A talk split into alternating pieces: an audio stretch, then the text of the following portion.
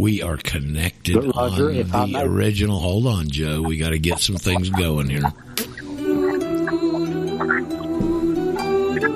People squawking with their mute off in the background.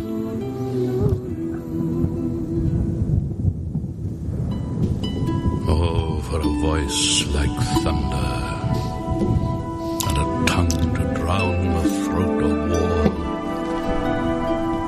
senses are shaken and the soul is driven to madness, who can stand? When the souls of the oppressed fight in the troubled air that rages, who can stand? When the whirlwind of fury comes from the throne of God and the frowns of his countenance drive the nations together, who can stand? When sin claps his broad wings over the battle and sails rejoicing in a flood of death, when souls are torn to everlasting fire and fiends of hell rejoice upon the slain, oh, who can stand? Oh, who hath caused this? Oh, who can answer at the throne of God? The kings and the nobles of the land have done it. Hear it not heaven, thy ministers have done it. The Sabbatean Frankist Jews have done it. I don't think he added that in there, though, did he? I don't believe William Blake was uh, no, oriented so. that way back then when he wrote that. Good morning, folks. Here we go. We'll back Lorena down a little bit, see if we can get started here and uh, try and get back in the groove of having a radio show. Another interruption by the Tobacco Municipal Electric, whatever it is, yesterday. And as I've said, and, and people think when I say the electricity's off that, I, you know, it's like rolling out through Ecuador. This is a neighborhood thing. They're changing out some major poles and wires in this neighborhood. And we've had six days of no show because of it. And they cut it off sometime in the morning, cut it back on when they get finished. And there's just anything I can do about it. And there's nothing that I can find out. Is it, was this the last time yesterday? Well, we don't know. Okay. So anyway, hopefully after as many as we've had that we've gotten the majority of the work they need done uh, out of the way. So we'll just cross our fingers and hope. Otherwise, we're back here. Just miss a day. It kind of throws me off a bit. And uh, but we did have some good replays to throw in there, and it's always educational. So anyway, we'll see how that goes. It's just one of the limitations of uh, living in the area I'm in. So anyway, it's very nice. I have a real nice little uh, Hobbit. I call it the Hobbit House, my apartment. Uh, and it's uh, quite quite an unusual kind of uh, arrangement for folks around here. It's not some apartment building or anything. It's in in a little private family plot, and the guy built an apartment behind his house. So that's where I am. Uh, but you know, it's interesting is I've been down here uh, 15 and 15 years and have moved. I think I told you guys I've moved. I believe 13 or 14 times in 15 years which is a absolute wow. gigantic pain in the rear end. But it's allowed me to lighten everything a lot. I've discarded a bunch of stuff you're carrying around, and uh, but this is the nicest place I've lived in the entire time I've been in South America, and I got the best internet I've ever had since I've been in South America. So I've got very nice landlords. It's quiet, safe, very picturesque. A lot of trees and stuff around, and it's nice. So anyway, we have our little problems. One of them was mm-hmm. yesterday, and uh, we trudge right through it. So uh, it's the 24th on Thursday today. I hate to miss a day during the week. Excuse me. So it's the 24th. it is a Thursday. I am Roger Sales the purveyor of this information, and uh, we are on a number of different places. And right now, we let our buddy Paul come in and inform everyone where we can be reached. Exactly. We are on Eurofolkradio.com, which is the flagship station, of course. We have a mirror stream going on globalvoiceradio.net. We're also on homenetwork.tv, freedomnation.tv, and uh, Anthony Berry 8625 TikTok channel periodically, and Rumble uh, with the 1776 ER. That's 1776 ER channel periodically. Uh, for more information on the topics discussed and the kind of the backstory, you can go to exposethematrix.com. At the top of the page, you'll find valuable links to the other resources like Sovereign to Surf, Roger's other website, uh, the Castbox Archive, six years of shows that you can review there. Lots of great information. Going on seven. And also links to the Going on seven, Seven, years. yeah. In December, I think, it'll be seven years of archives over there. Excellent. You'll also find links to the primary streams, Eurofolkradio.com and GlobalVoiceRadio.net, and uh, or yeah, Global Voice Radio. Um, and you will also find a new page for new students there with uh, key interviews that will allow you to hit the ground running. Go. Also, links to the FCC conference room so you can join us on this show. And we've got somebody that's just itching to join us on the show. I've muted him a few times, but uh, he's really trying to get in here. So Well, hell, oh, let him in. We need to Who is know that? what's going on with Joe. Who is that masked man? Well, with regard with regard to your intro music, if you will, uh, goes along with. Does anyone know what this is the anniversary of? It's the 451st anniversary of an event that has affected the world. Is that the Westphalian Agreement? It used to be. No. It used to be marked on your calendars, but I can't find a calendar in the house that has it marked on it. But it was this is the 451st anniversary of the Saint Bartholomew massacre, Is where that the Pope ordered the armies, the papal armies in France, to slay the Huguenots? over 70,000 70,000 Christians in France. Those are the Huguenots, I believe, right, Joe? Think so. Yeah, I mean that's Bruce, our buddy Bruce. That's where his uh, but wait- lineage, his lineage goes back to that, and those people fl- uh, fled uh, France, obviously for that reason, and uh, religious persecution, and uh, they ended up. Some of them ended up in South Carolina. So South Carolina was kind of founded by some of that bunch. Well, I, it's pretty important if if you uh, care to research a little bit of history. It's very interesting and tells you a little bit how our nation or country, if you will, was founded. Yep. And the travesties that led up to it, and some of the people that populated it. Yep. So, um, Okay, I just wanted to get that in because Okay. that's today's a very important day in well, history. I'm surprised Bruce Amongst and other things that happened last night. Oh yeah, I'm surprised Bruce isn't on here to echo that.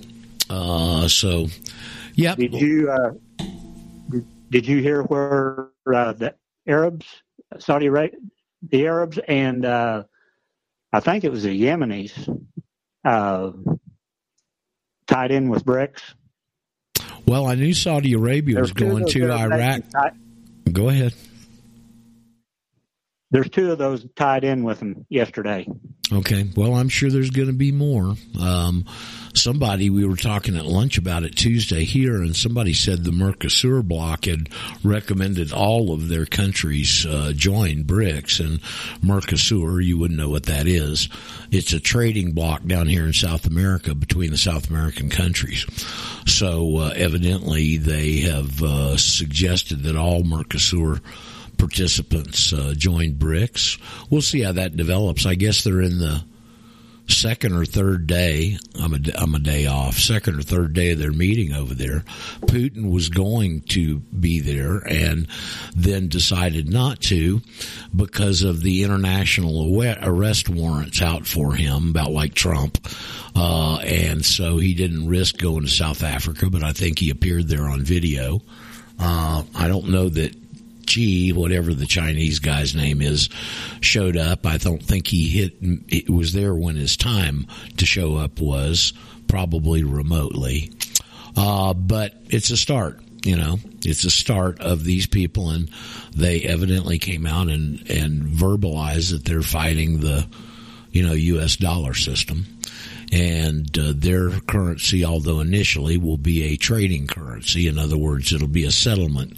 So when Yemen and Saudi Arabia have a trade deficit of something, they will pay the other party with this international BRICS currency, which is gold backed, and my understanding, and that the country then can take those brick units and go exchange them at the Shanghai Bank for gold, should they choose.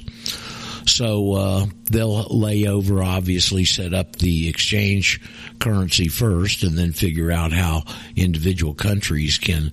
Uh, it seems like they would produce their own currency, Joe, and then tie it to commodities that they are rich in and produce, and that will be on a one to one basis. So it's no funny, unjust weights and measures and interest and all the rest of that crap. It's more of an honest monetary system. And I think the world will flock to it. They're about sick of what these people have done to the world, and their mechanism is the U.S. dollar. And that leads right back to what we do here.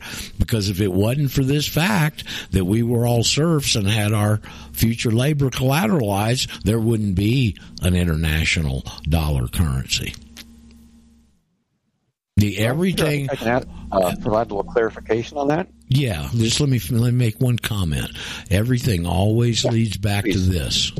Everything always leads back to this. Their property right on you, that is the original credit spout that the whole rest of the monetary system of the U.S. dollar is built on, the leaven of the Pharisees. Okay.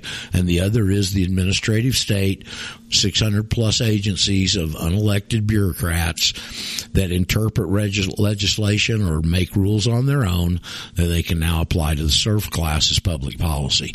Everything comes from here. Yes, who was that trying to say something? Yeah, this is Ken. Hey, and Ken. First off, I apologize for not being on for the last couple of days. Yeah. I caught a lot of the replays absolutely on Saturday, and I just want to thank you so much, Roger, for what you're putting out every day. Good. Thank you, Ken. Um, a couple different things. Oh, absolutely. A couple of things on the BRICS is that uh, Saudi Arabia, Iran, Ethiopia, Yemen, and I think a few others were admitted in this most current meeting. Mm-hmm. There's a waiting list of probably like 10 to 15 more countries that are going to be coming in probably in the course of at least they put in applications for it. So it definitely is something that's growing quite rapidly. Um, the BRICS nations uh, currently occupy about I think 40% yeah. of the global population and right. about 25% of the, of the GDP. Yeah. And that it's not exactly a gold backed item, but what they've done is that they've taken the value of the BRICS and pegged it to a certain weight of gold. So as the gold price fluctuates um, throughout throughout the markets, primarily determined by Asia and the United States, the the value of the BRICS currency is pegged to that. Mm-hmm. And the easiest or I should say, and it's not not even really a currency, but it's more akin to let's say a crypto token. Right. So it's it's a little it's a little bit flexible, but in the long run, it ends up being a lot more accurate and a lot more usable in the international community when things are kind of up and down. So I just wanted to add a little bit that. I just watched a report on that um, like two days ago where they went into a full deep dive on it. So I just wanted to clarify that. Okay. And thank you for the time. Yeah, no problem. Uh, it's very interesting. I've done a lot of research on this gold stuff. Uh, and I own a bit myself that I bought years ago. Um, and if you go back to the turn of the century in World War One, part of the reason of World War One because they had already loaded up all the central banks of Europe so much that they uh, couldn't uh, laden them with any more debt. And so, of course, when they started World War One and they switched, to, took away the gold and they all switched to fiat currency, and they started pumping all that out. And then after World War One, they wanted to go back to gold. Uh, and you can go look at a meeting. It's on the web. I think it's the Genoa, Gen- Genoa Accord of 1922 Are you familiar with that, Ken? Have you ever heard of that? It's a little confab they had over in Genoa. And uh, what they decided to do in England was they said, okay, we'll go back to the gold standard. And then they said, but you have to get it a kilo at a time. So they took all the small circulating gold out. You could still convert pounds to gold, but you had to do it at that level or higher. Okay, so that obviously knocked most of the people out of any kind of conversion or circulating medium. Okay. Uh, interestingly enough, Keynes was at that meeting, and about the same time, I found a quote on a newspaper called the Manchester something. It was a business newspaper in Manchester, and Keynes was quoted. Get this we all believed the gold system would increase commerce like nothing else. That was John Maynard Keynes. They knew it all ahead of time, didn't of they? Of course they did. Okay. That was part of the reason yep. was to switch and get specie currency out and get the uh, debt currency in. And these wars were used as part of that vehicle. And we hadn't looked back since. And of course, in our country, and on March the 9th of 33, because of the bankruptcy and the change, the people were declared enemy because evidently they were going to the banks and trying to convert their gold certificates for St. Gaudens. And uh, these rascals had already appropriated a lot of the gold in the banks, which obviously they controlled at that point, and taken it to Europe because there was a leverage, there was an arbitrage there. It was $20 an ounce in our country, but it must have been more in Europe. So they stole all our gold and took it to Europe and then did the arbitrage. And then the citizens started sensing something and went to the banks. And that was part of all of that emergency, the way I understand it. And of course, then gold was outlawed uh, in our country. And we missed this the other day surprisingly. Uh, but gold was outlawed in our country, as you know, for uh, uh, many decades. And if you were caught with any gold, it was up to a ten thousand dollar fine, a lot of money in 1933, and and time in jail. Now, interestingly enough, there was only one guy ever prosecuted under that law. Okay. I don't know the specifics of it. I just know that there was one guy.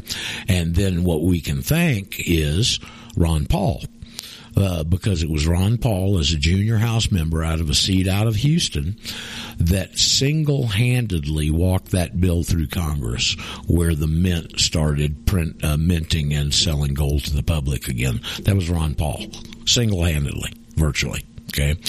And you know, so. You, you know what year that was? Uh, it was in the 80s.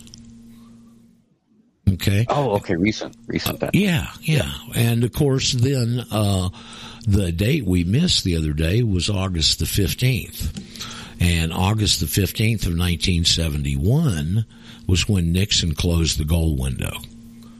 Now, the situation that led up to that was that after World War II, we had a little confab at this resort up in New Hampshire called Bretton Woods. And what they did at Bretton Woods was they set the dollar as the world reserve currency, and then they pegged the dollar to gold at the newly adjusted $35. I say newly adjusted several decades earlier, but at $35 an ounce. Okay. Now what had happened was we were right in the middle of Vietnam and they were printing money like crazy. And de Gaulle in France sensed that they were upside down on that, that they were just printing dollars that didn't have any gold backing, and he started sending ships over from France and converting dollars to gold and carrying shiploads of gold home. And that's when they closed the gold window. So ever since August 15th of 71, we've all been free floating fiat currencies. So that's what BRICS is coming in to alleviate. Okay. So they're just some history that I've learned over the years for you. Yeah, I got a I, question about. Uh, oh, we'll let Abram get in here. Yeah, Abram. The other thing I think is interesting. Okay. Um, so let's say hypothetically they outlaw gold in the future like they did before. Okay. And well, it won't matter. To, it won't matter to you. you can't tell it. You know, It won't matter to Well, you because you're now matter a if you can't national, and they can only matters, do. No one can take it. Well, somebody will somebody will always take gold in trade. Well, yeah, but but you know, it, it, the value of it decreases. It's kind of like it's contraband, right? And so, it, my my thoughts it just occurred to me that maybe this is one of those reasons why uh, we have that special passport, right? Uh, if you have a diplomatic status, then you could probably Well- move with your gold country to country. Well, you can move with your old So, country to country right now. I've been, I did, I've been doing that. You know, I did it for years, um, and that's a whole nother interesting Right, story. But here's a here's a comparison that I think might clarify it up for you a little bit, Abram. In those days, most of the people didn't carry around gold coins for commerce. Back in those days, we had a gold twenty dollar gold certificate that the gold backed it in the bank, so people used the currency. And so when they went in to confiscate the gold, it was real easy. Most of the people didn't have circulating gold. They had paper that was backed by it. So they just went into the banks and got what was there. They went through all, excuse me, all the safety deposit boxes. And if you had gold in your safety deposit box, when you went back to check it, there was paper there in its place. And they outlawed it, but they could only outlaw it for citizens of the United States because they can only make man-made laws, and that's where they did the emergency and flipped us as to the enemy. Okay. So I don't see them now going and doing a gold confiscation thing because gold is disseminated among an awful lot of people and they're not going to go out in the backyard with metal detectors and do midnight gardening. So I don't see that as a feasibility No. this time around. Okay. No, what they'll do is what they'll do is they'll target the dealers. Okay, that's what they always do in the same way as they do with the uh, sales taxes, right? So Well, they'll guess so. target the dealers. Uh, you know, if if they switch to central bank digital currencies where they can monitor every transaction, Well, then this will be Abram- checkmate. I come back and tell you if my aunt had balls, she'd be my uncle. It's 2023, Roger. You never know. Well, I got mine in Uruguay in a real safe place, so they can confiscate all they want. You know. Yeah. So Right. No, I uh, appreciate that. I'm just saying that you know this this is another argument for Bitcoin, and I know people hate Bitcoin. I know people hate Bitcoin, and I don't have a lot of Bitcoin. I'm just all you know options should be on the table. Okay. there's a very Ken interesting. saying something. when I he came was. We're gonna we're gonna get back to Ken in a second. Um, I uh, saw a short part. I didn't watch the whole thing. It's over on BitChute up at the top about a guy that's being interviewed. He's a Brit guy, and he says John McAfee invented Bitcoin. And that McAfee set it up and brought all these guys in, that he understood what was happening with it. And anyway, if you want to go watch that video, I didn't get all the way through it. I don't want anything to do with cyber coins myself. And, uh, that's my personal view. And, uh, uh, so we roll on. Okay. Ken, what did you have to add to all that? Anything? Oh, I just wanted, yeah, I just wanted to add one little tidbit um, on the Bretton Woods is that it was an absolute total power play that they had during Bretton Woods, where there was one guy, and I forget his name, who basically forced the dollar to be the standard. Yeah. Everybody else wanted gold or they wanted a basket of currencies. Right. And I just said, man, these Yeah. guys are just freaking obviously insidious in everything Oh, yeah. they're doing. Oh yeah, and it was some Rothschild agent. You can go ahead and book that. Um,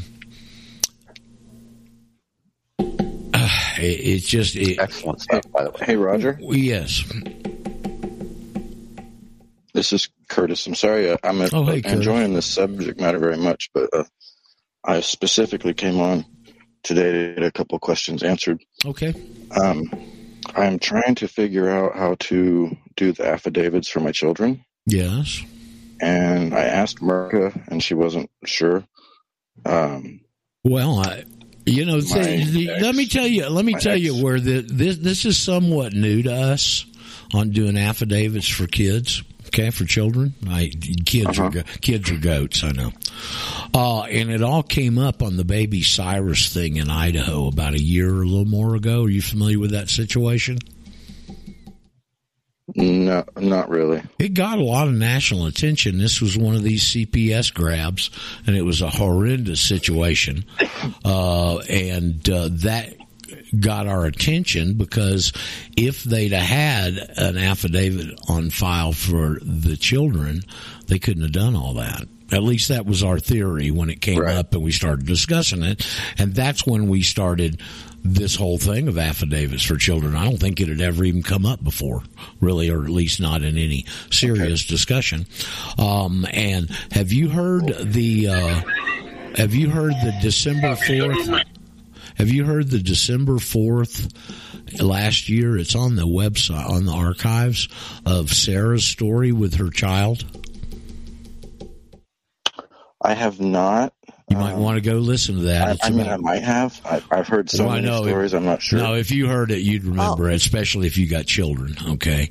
I'll send it to him, Roger. Okay, it's 16 minutes long. Sarah tells her story, and she actually retrieved her rebellious daughter out of the clutches of the hospital and CPS with those affidavits. And she tells the story. Okay. Right. Roger, the Okay. main the Well, main concern for question- Oh, Curtis. hold, hold on. I just wanted to tell you what we talked about. Um, uh, Curtis has 50, 50 um, um, custody with his children, and that's his concern. Okay, Um, well, here's the question, Curtis. Is your wife on the same page with you here? She agrees with all of this, but she is still a citizen. That doesn't have- matter. That doesn't matter. She's, it doesn't matter. You don't have to be a national. Can, can, your child has got the choice to do it too. You're just directing it. Where the problem arises is when you and your ex spouse aren't on the same page. Because I think, again, this Oh, is new to us. This is new to us. I think you should probably properly have both parents to sign that affidavit unless you've got clear cut Okay. Uh-huh. custody through some sort of court decision. And the problem seems to arise when there's animosity between you and the ex spouse and they're not on the same page and they don't want to sign and you don't have custody. That's where the problem arises, I think. Okay. Okay.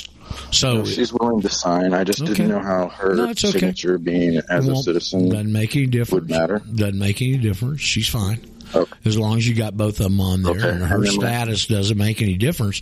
We're talking about the child's status, Right. not yours. Okay. Now my, I have two other questions, Okay. and um, that is, can three people be on one affidavit? No, Or it's an they- they individual. to to my, separate, no, right? It's an indi- your your freedom is an individual choice and an individual action. It's not a group. We can get Okay. into groups after we get strong individuals, but you can't do an affidavit for more than one person. Okay. And then Right, I the last explained question would be, Uh, hold Roger, on, hold on. to him. Just wanted to tell him. Um, I did explain to him he can write each affidavit separately, Yes, and he can mail it in together. yes, you can mail them But in they all have to have. but each one has to have an affidavit.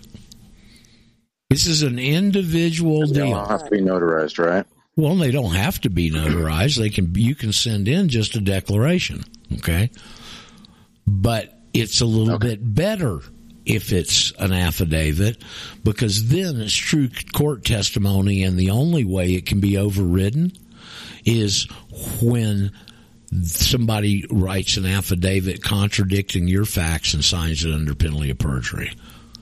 See, that's the thing with Mike the other day. Mike in Birmingham, who's, who's on the background there, and they put in a motion to dismiss on this situation that uh, he's got going with no tags, and they're trying to not recognize his affidavit and stuff. So he and Mark, uh, who we miss around here a lot, by the way, Mark and and Strawman, uh, and they wrote up a motion to dismiss. Mike filed it, and you, if they ignore it, it, uh, silence deems consent.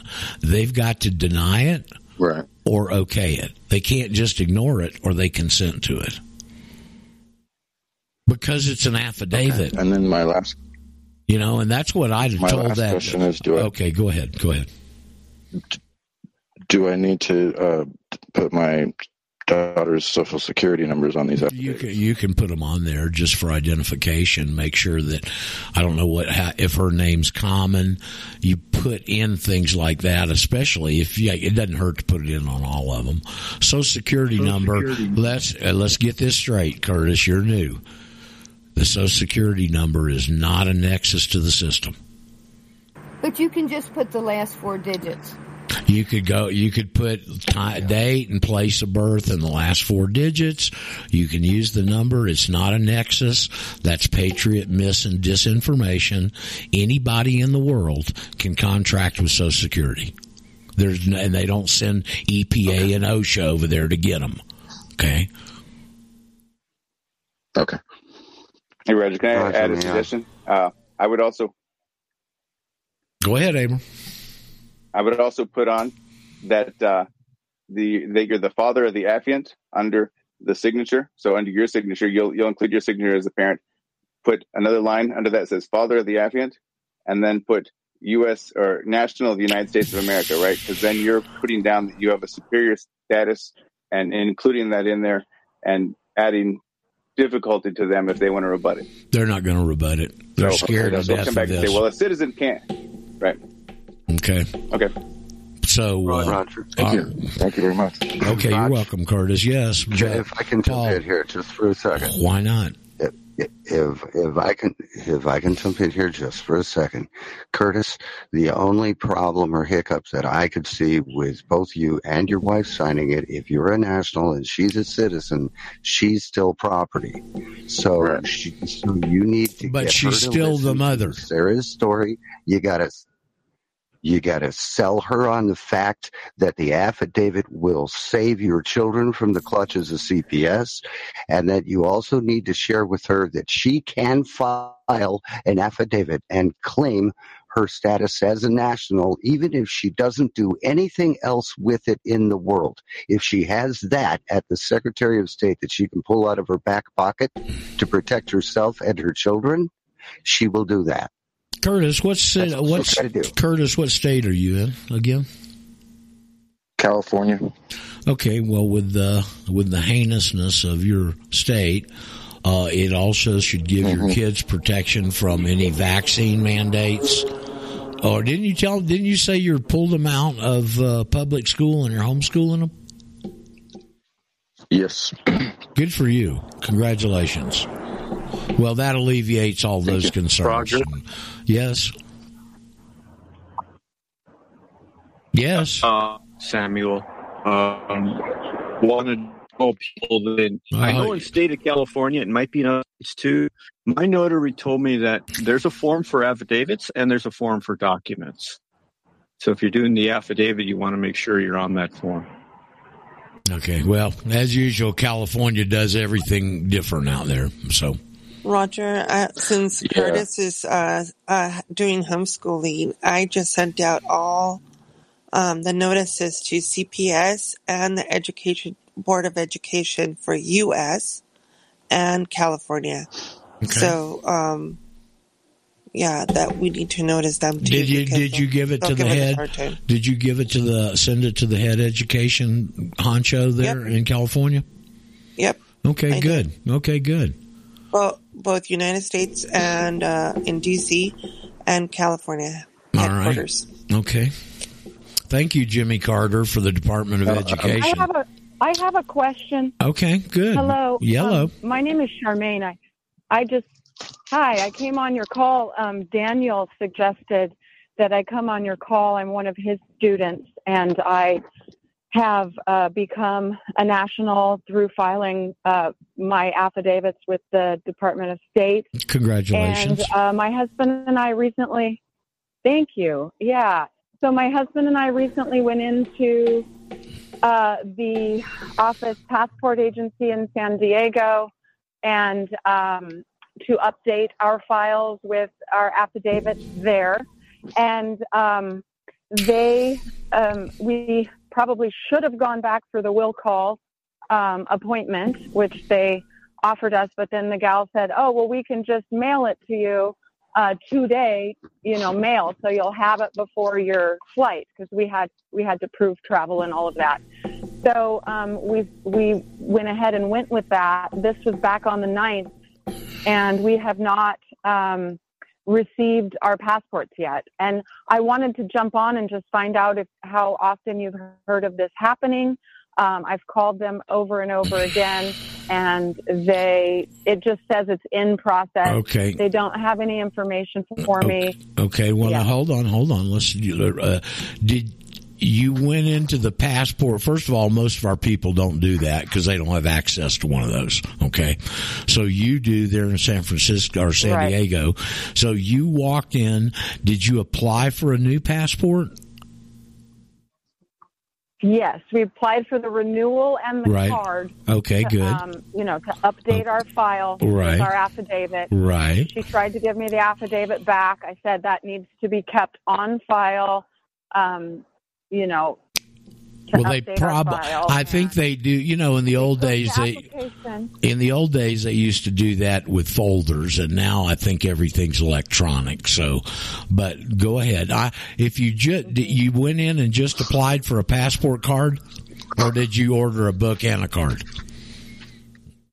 we ordered a book and a card and they told us actually that they would both come within you know before our flight which was on the fifth on the 16th Uh-huh. and they didn't come and when i checked the status online it just says in process Okay. we are reviewing your application Yeah. we have we have received your application and it's under review and Okay. so i'm wondering how often you've seen people get denied or have this happen Well, I don't. We I've never ha- heard of this experience, but you know, Blinken came out about a month or two ago and said they're getting what fifty thousand applications a week for passports now. He said that on one of the morning shows. i did hear that they're really busy Okay, so Yeah. well, there, there's why you're not getting it immediately, right there. Okay, but the passport book will come to you from a different mailing than the passport card. Evidently, they use some sort of a uh, service outside to make the cards, and they take a little bit longer, and they come from a different source when you get them. That's the only answer I can give you. I wouldn't get, I wouldn't get antsy about it. okay Did did okay because i was just i was really, Charmaine? Oh, oh go ahead i'm sorry yes Hi. Um. Did Daniel? Uh. Did you ask Daniel what? I mean, if anybody had that problem, and um, if he knows I anything about that. Yes, no, he said he's not heard of this happening, and um, he did give me a cover, a letter if a denial happened, but he said you're not, you haven't been denied, so there you don't need to do anything, and and you know it's probably just held up because they're so busy. I- But he he thought I should jump on this call and ask you guys as well. I would think that's probably their backup is the problem, and they can't get that stuff to you immediately. Um, uh, what else was I going to say? Uh, the if you get a, if, they send they send occasionally. We haven't had a lot of them all over the years, maybe eight or ten, maybe twelve, and you'll get uh what we call a bluff letter. Char, was it Char, Charlene? Charmaine. Charmaine, sorry. You'll, you, people get occasionally no these bluff letters, and if you get one, the first paragraph is always the same. Okay, and it's going to say. It appears by what you've submitted that you are a citizen of the United States, and it quotes the 14th Amendment and it blah, blah, blah. And then at the end of the paragraph, it always ends with the same phrase. We found this phrase several different places, except by operation of law. Except by operation of law. So you just address that and go, what about Vattel's Law of Nations? There's a couple other things you could say in there, but we've never had anybody that addressed that bluff letter that didn't get their documents that I know of. Roger. Okay. They're just trying to see if you know your stuff and look at it this way. This is the best they've got. That paragraph, although skillfully worded, that's the best they've got against this. And you can always write back and Mhm. say, uh, you know, the 14th Amendment, as you quoted here, says and subject to the jurisdiction thereof. It doesn't say are subject to the jurisdiction thereof. So if there's some that are and, there's some Mhm. that are and not. And I'm one of them, whatever you want to label me. Okay, Paul, Got would you have? Okay. But at this point, no, I've got not gotten any kind of notice, and I don't Yeah. even I don't even have an address to write them. So I just need to wait because more than Well- likely, it sounds like it's just a backup. I think that's what it is. That Now, you said you went online because you can go online and track the progress of your Yes. passport application, and yours just Yes. says in processing. I'm Okay. Well, just wait. it says in process. Well, don't get antsy. I'd wait and see what they do. If they come back to you with a bluff letter, it's easily overcomeable. And I don't think you'll have any problem getting your documents unless you have like uh, some NCIC charges that are hanging over you, which I doubt, okay? No, no, I have a completely clean. I actually no debt, no taxes owed, all of that stuff Oh, I cleaned up before I sent my affidavit to the Department of State. Okay, good deal. So, um, I'm, Well, I yeah, I'm glad. there. But I just I need to leave the country, so that's the only reason I'm antsy. Okay, where are you going? Mexico. So All right. yeah, I I go down there a lot, and uh, Well, you Yeah. still got your other active passport, right? no, they took they took my passport. They took. Oh, when you applied for it, When- they'll now that Yeah, when you renew, they yeah, take your book. oh yeah, they have to. They they all they require even if it's expired, they want you to send it in. Okay, so usually Yeah. they send you that back immediately. Yeah, I have not received anything back. Well, uh, you know, you, you uh, and and with today's the twenty fourth. When did you go in there and and uh, do this? On what day? The ninth. The Well, ninth. I I would think if you don't get it back shortly, hold on, Boris. If you don't get it back shortly, I would go in there and say I haven't gotten my open passport back, and I need to travel. What do I do? Because they you should. mean to go into that same office? Well, I guess so, or call them or do something. But generally, they, my experience with people Yeah. is when you submit for a renewal and you put an open passport in that package, they send it back to you uh, very quickly in case you need to do a trip of some sort. I see. Okay, well, when I spoke to the gal on uh, last Friday, she said, "Well, all I can do is put in another urgent request for you." Okay. My my original appointment was urgent travel, so she put in another request. She said, "I can only do one more." Yeah. and they know that you have imminent travel and but she did next time i call i will ask her about them sending my open book back Yes. Now, Um, did I you didn't have? know that they were supposed to do that Well, that's I don't know that they're supposed to do it, but that's the way people have told me that it was handled when they did do it. Okay. So, do you have a, do you have a passport card from your original open passport that you gave them? no Okay. no i never had a passport card Okay. and Dan- daniel's recommendation was to get the card Yeah. and um, my passport didn't need to be renewed it was still valid but he said you just go and update your file and get a new book and card so that's what i did Okay, well, I would have to told have- you, yeah. and this varies from individual to individual. I had a conversation about this last night. Uh, it, it- you know, the only reason you need a passport book is to travel internationally. Okay, because you got to go into another country and they do the visa stamps and stuff. You going to Mexico does not require a passport book. They won't visa stamp you, I don't believe, because you can travel with the countries back and forth on the passport card. That happened when I was applying for mine back in 2007. And that was the first year you used to could Mhm. travel to Canada, Mexico, and the Caribbean on a driver's license. And that year they Yeah, changed I it. remember that. They changed it to a required passport card. And that was the first year I stumbled onto this and found the answer in the passport application. So I sent mine in when all these people that had vacation plans that got caught with this rule at the last minute now had to have a passport card and they were swamped back then. Okay. So, uh, but you can travel to Mexico, the Caribbean, or Canada. In fact, one of our guys said he went into Canada and gave them the passport book, and they wouldn't stamp it because you don't need it stamped. Well, they are. They well, they are stamping our our book. I travel back and forth from Mexico. Okay, they do. And lately, we've been flying, so so I have to have. You have to have the.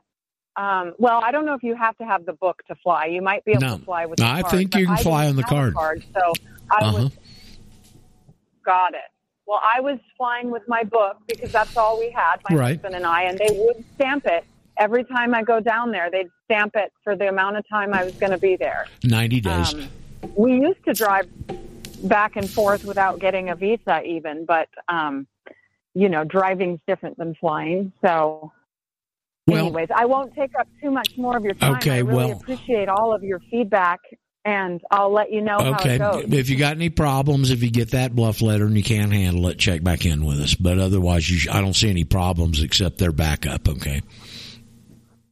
Except time. still- Yep. Okay. Thank you, Roger. Thank you, everyone. Okay. time. All right. Nice to talk to Charmaine, you. hang on. I still have questions. Uh oh. Sure. Sure. Okay. Um, was your original travel date the 16th of this month or 16th of next month? This month. Ah, Yes. Okay, they this missed it. month. So you missed your travel because they dropped the ball. Did you pay That's for correct. expeditious? Did you pay for expeditious handling? I did.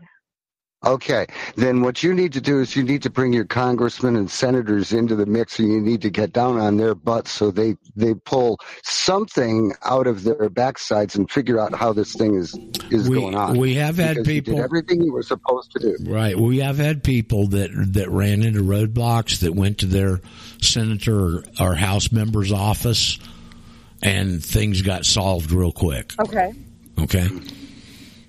Okay. So, senator or House member. Well, you got some crappy ass senators out there. Dianne Feinstein might as well be an I invalid. Uh, and I don't know about your reps, Well, but that is I- another option for you. Okay. Okay, sure. Uh, the one thing is, we I'm in California right now because my I, we're with my mother-in-law. We came to visit her, but we are. I've been moving our residents out of California to Wyoming. So I, you know, we're kind of in the process of that. Would I go you're- to the California still since I went to a California office? Well, if you're there and you, you might, uh, okay, you're not moving your residence to Wyoming. If you file an affidavit, you're moving your domicile. No, no, I, I don't mean by by. Uh, okay, I see what you mean. Yes. Okay. I, Yeah. I need to um, ad- adopt that language. I'm used to saying Well, you know, the rea- our- our realities are created by the words we speak. That's the problem we've had is they set us up with all these generalities and then they come back and zap us with specifics. So it's very important to, to attach and start using the right words. I harp on that around here.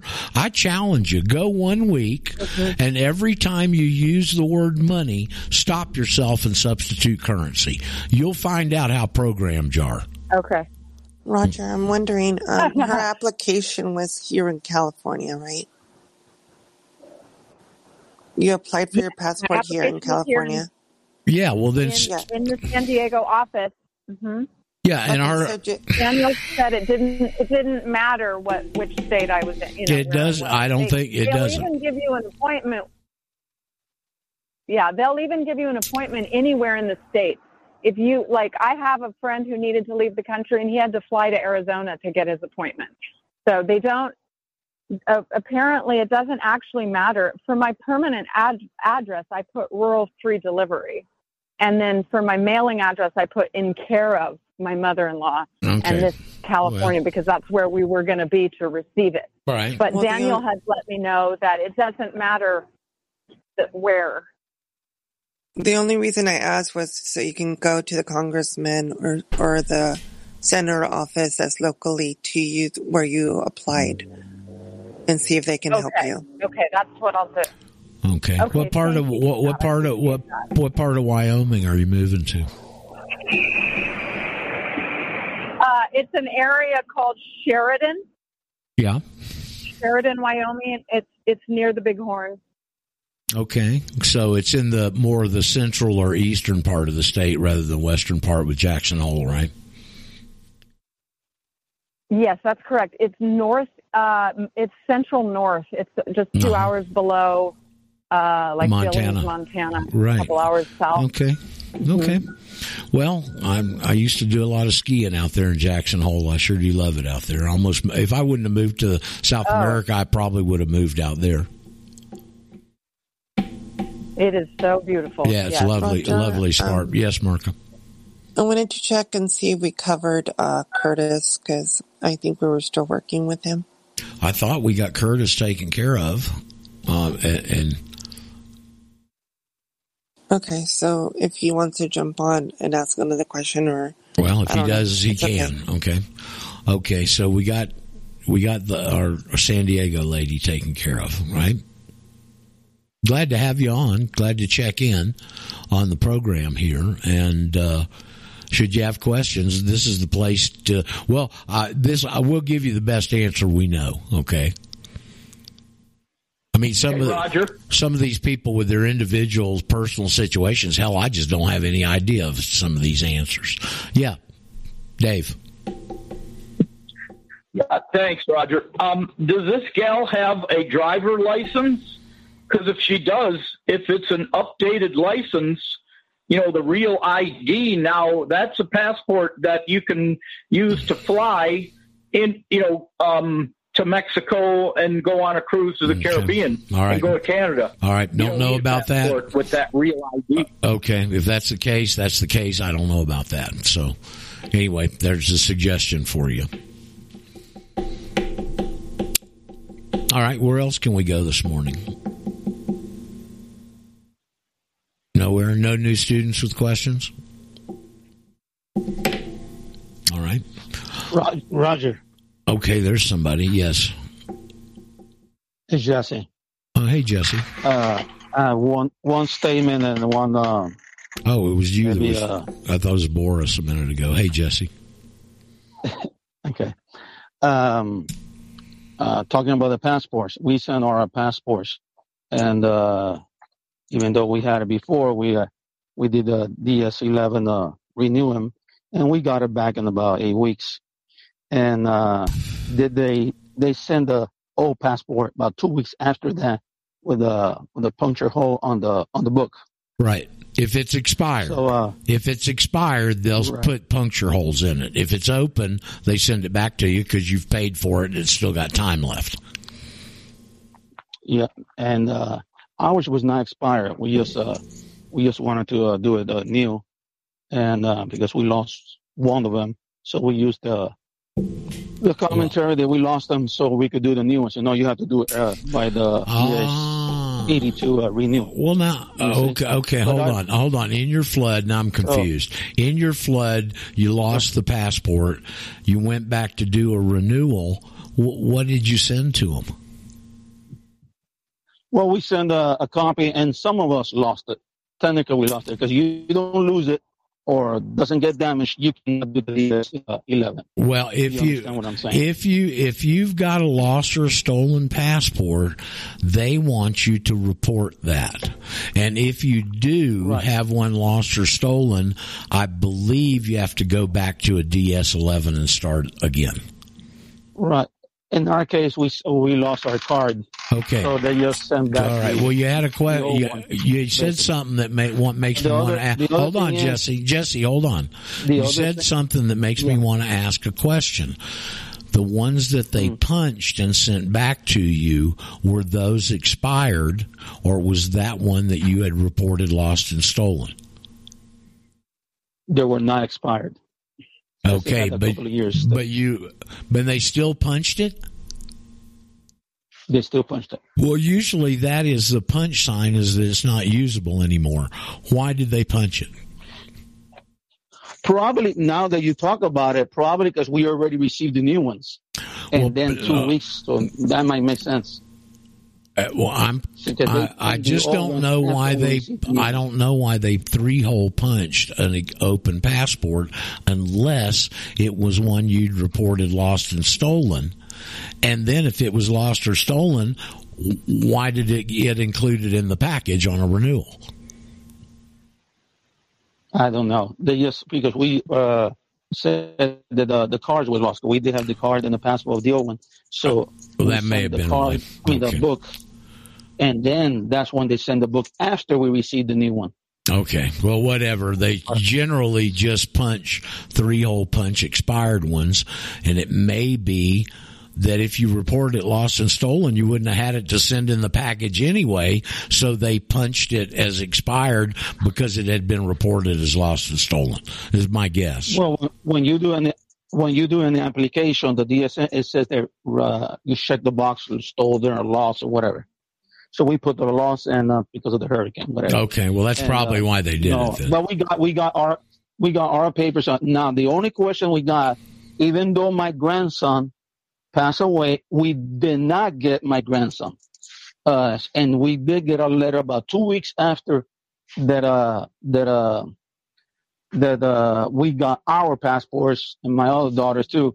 But my grandson, they came back, even though we sent the DS uh, uh, 10, that's what you call a birth affidavit by a relative. You have to sign it and notarize and all this. And we did send our affidavit. They sent back that we needed a social security. He doesn't have no social security and that we needed a birth certificate.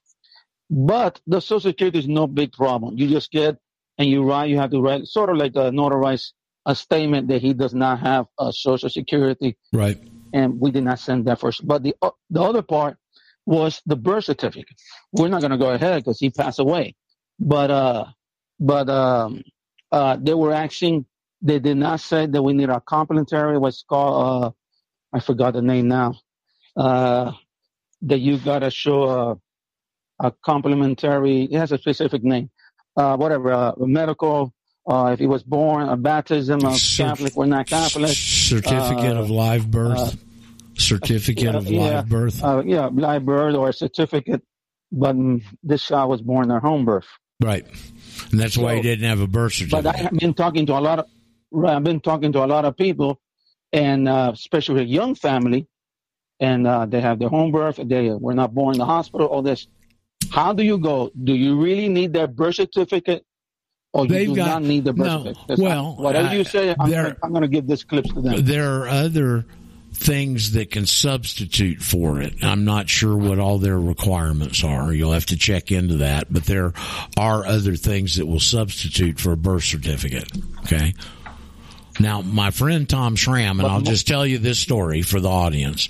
Uh, my old legal research buddy Tom Schramm had his child at home, and that year he's living above Atlanta, and that year was a census year. And so when the census taker came by, they picked up the baby on the census. So it didn't have a birth certificate. It had a certificate of live birth. So when he tried to apply for a passport for Joshua and they came back and said, you, know, you need a birth certificate, check with the Georgia Bureau of Vital Statistics. And they had a record of that child's birth in the vital statistics from the census. Yeah, because when you when you go, and it's true, when you go, they are asking. It's called secondary proof of citizenship. In other words, If you don't have the primary, that's their words, primary birth certificate, Right. they ask you for baptism certificate, hospital birth certificate. This is secondary. Right. I'm reading right now, by the way. Census record, the one that you just mentioned. Right. Early school record, family Bible record, if you have that. Most people haven't kept their family, so it doesn't work. Or a doctor. But what the problem is here, they're asking two or three of secondary. So, for Okay. example, we only have one. Isn't And- it and we can interesting? get the census. Isn't it interesting that they included the family Bible in that list? Yep, yep. So, so I thought with the affidavit, and we did send the the one they call. I don't know if you're familiar with that. The DS uh, ten is a birth affidavit they I'm provide not. for you. I'm not. Uh, uh, yeah, it's a DS ten for Right. anybody's hearing. Birth affidavit, you get it. A blood relative, grandmother that saw or knows the baby, or even the adult knows her life, and she's right, and then she has to notarize it, and you send it. Right. It's sort of like a. You could probably, if So- there so- if if there were witnesses at the live birth, you could probably get an affidavit from them also. Right. So my question is, do we, is it good to have a birth certificate or not in the future instance of any other situation in the next 20 years of that child? Well, the birth certificate Because some people is nexus, you know, nexus to the, some people say it's nexus to, you know, being the. No, well, I know what I know. I know a lot of people say a lot of stuff that ain't right in this community. Okay, and this attaching the birth certificate as the nexus to the slavery is not correct. The birth certificate represents the nexus that was placed on you at birth. Okay. So it can't hurt to have one as long as you know what we know. You can go in and take that person out of that situation with the affidavit. Okay. As far, that's the best answer I can give you, Jesse. So somebody has a birth certificate, you could take them out by your, your national affidavit. Ex- absolutely. Remove them from the. Well, here you got to understand the birth certificate is being used in a dual use here. First of all, it's evidence of your birth, your eyes and hair color and what your weight was and all that. Underneath that, they're using it as a warehouse receipt, a commercial document that they then attach to the bonds and fu- and collateralize your future income. Uh, in my mind, when you file your affidavit, you're taking it out of that secondary usage. Now, these guys probably are still using it. They're probably still doing the same thing, even though we're going through this, but we're doing it with the technical, formal way, and we can't control what they do in the bowels of the Treasury Department. Okay? So, in your recommendation, if you don't have it, you're still able to get you whatever your passport or Well, anything without. if you, if you can satisfy those requirements that they're going to require in, in lieu of that document, yeah. Yeah.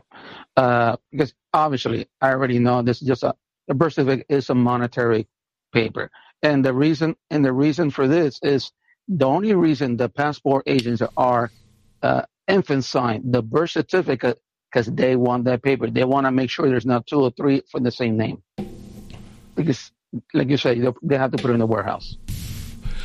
Well, you want to identify yourself as specifically as possible when you're doing this, especially if you've got a name like Sam Jones. Uh, how many Sam Joneses are there in the country? And you want to make sure they attach this paperwork to the correct individual. Okay, so that's the the one thing. If you had a common name that you'd especially want to identify yourself further, it seems to me. Well, Okay, now Jesse, Well- just for the audience, we got a lot of new people on here. Have you heard the story from Brian Howard in Austin about this birth certificate thing? Have you heard us cover that? Can you remind me? Because it sounds Well, I, I know Ken's here and Curtis is here and, and, and Char, Charlene, Charmaine is here with us. So let's go over this, all right? I had a real aggressive, good student years ago named Brian Howard, all right? He was from Texas, went to the University of Texas, had both of his girls at the same hospital in Austin. Also, he was a four-year scholarship football player, a defensive back at the University of Texas, and he's pretty fearless. Okay, so he'll go up and confront anybody. All right. So he goes into the hospital. He got real hung up on this birth certificate being a nexus, and I couldn't straighten his thinking out. Okay. So he wants to negate all of them, revoke signatures and all that stuff, which is superfluous to me, but it was important to him. So he went, ended up taking his daughters with him, shorts, flip flops, t shirt, and he goes into the hospital and he goes up to the third floor, the administrative floor, and he comes in there with this story. And he said, I'm I'm trying to build some folders for my daughters with their important birth paperwork in there so that should they ever need it later in life, they've got access to it easily. Good story. Okay. So he goes in, he bugs the lady up there on the third floor, and she comes in and back and gets frustrated and comes out finally with a piece of paper called a verification of facts. Okay. And it's the precursor to the printing of the birth certificate. I don't know what it's called. It may be called the same in other states. I don't know. Okay. In Texas, it's called the verification of facts, VOF. And when the child is born, they fill that out. Eye color, hair color, weight, all that stuff. It's based where they have signatures at the bottom for the parents. It's never signed by the parents. It's then taken over to a computer terminal that's placed in every hospital in the country by the federal government has evidently a very crude operating system like just DOS or something. Okay. And they input the information from the verification of facts into that computer terminal and they send it to the Bureau of Vital Statistics. That's where the birth certificate is printed when the birth certificate is printed at the Bureau of Vital Statistics, it is then taken and put into a bank safe with armed guards 24 hours a day, seven days a week. What does that tell you, Jesse? I remember now. Yes, I heard this story before, but yes, okay. it's good to have that recorded also. They don't put uh, paper that doesn't have a value in an armed bank safe with armed guards. Absolutely. Absolutely. Um, for, for anybody that's hearing, there's 26 regional uh, processing for uh, uh, uh passport agency in the United States. Mm-hmm.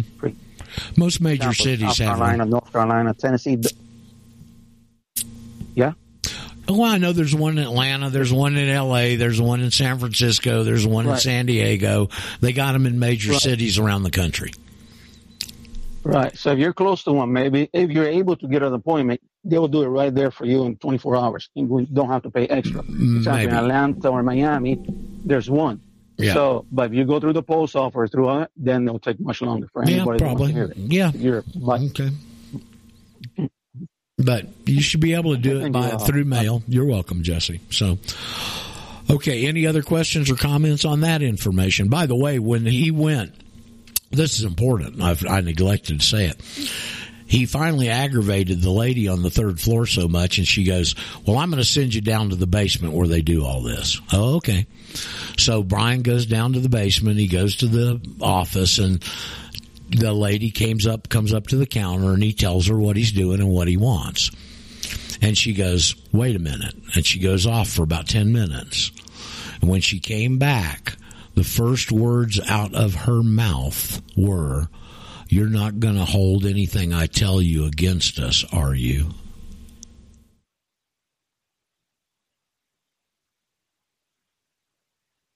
Just a little salt and pepper on the story. Okay, who else has got something this morning?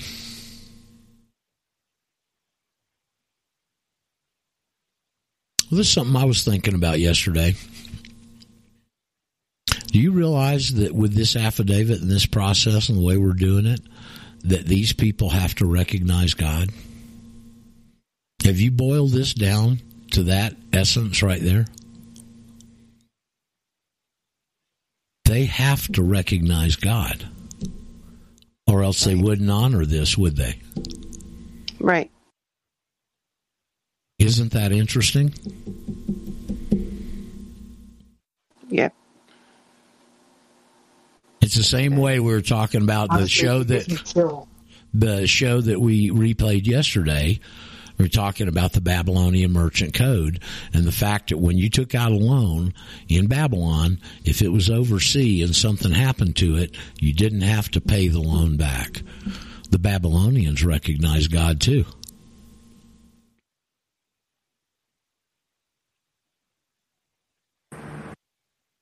Do you see what we are, are? Are you starting for the new people? Are you starting to get a grasp of the power you've got in your hands now?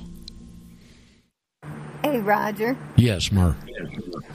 You know, I was just thinking when you're talking about Brian Howard and how he left in a huff with Brent Winters because he's one of those that doesn't recognize Jesus, and Jesus is God.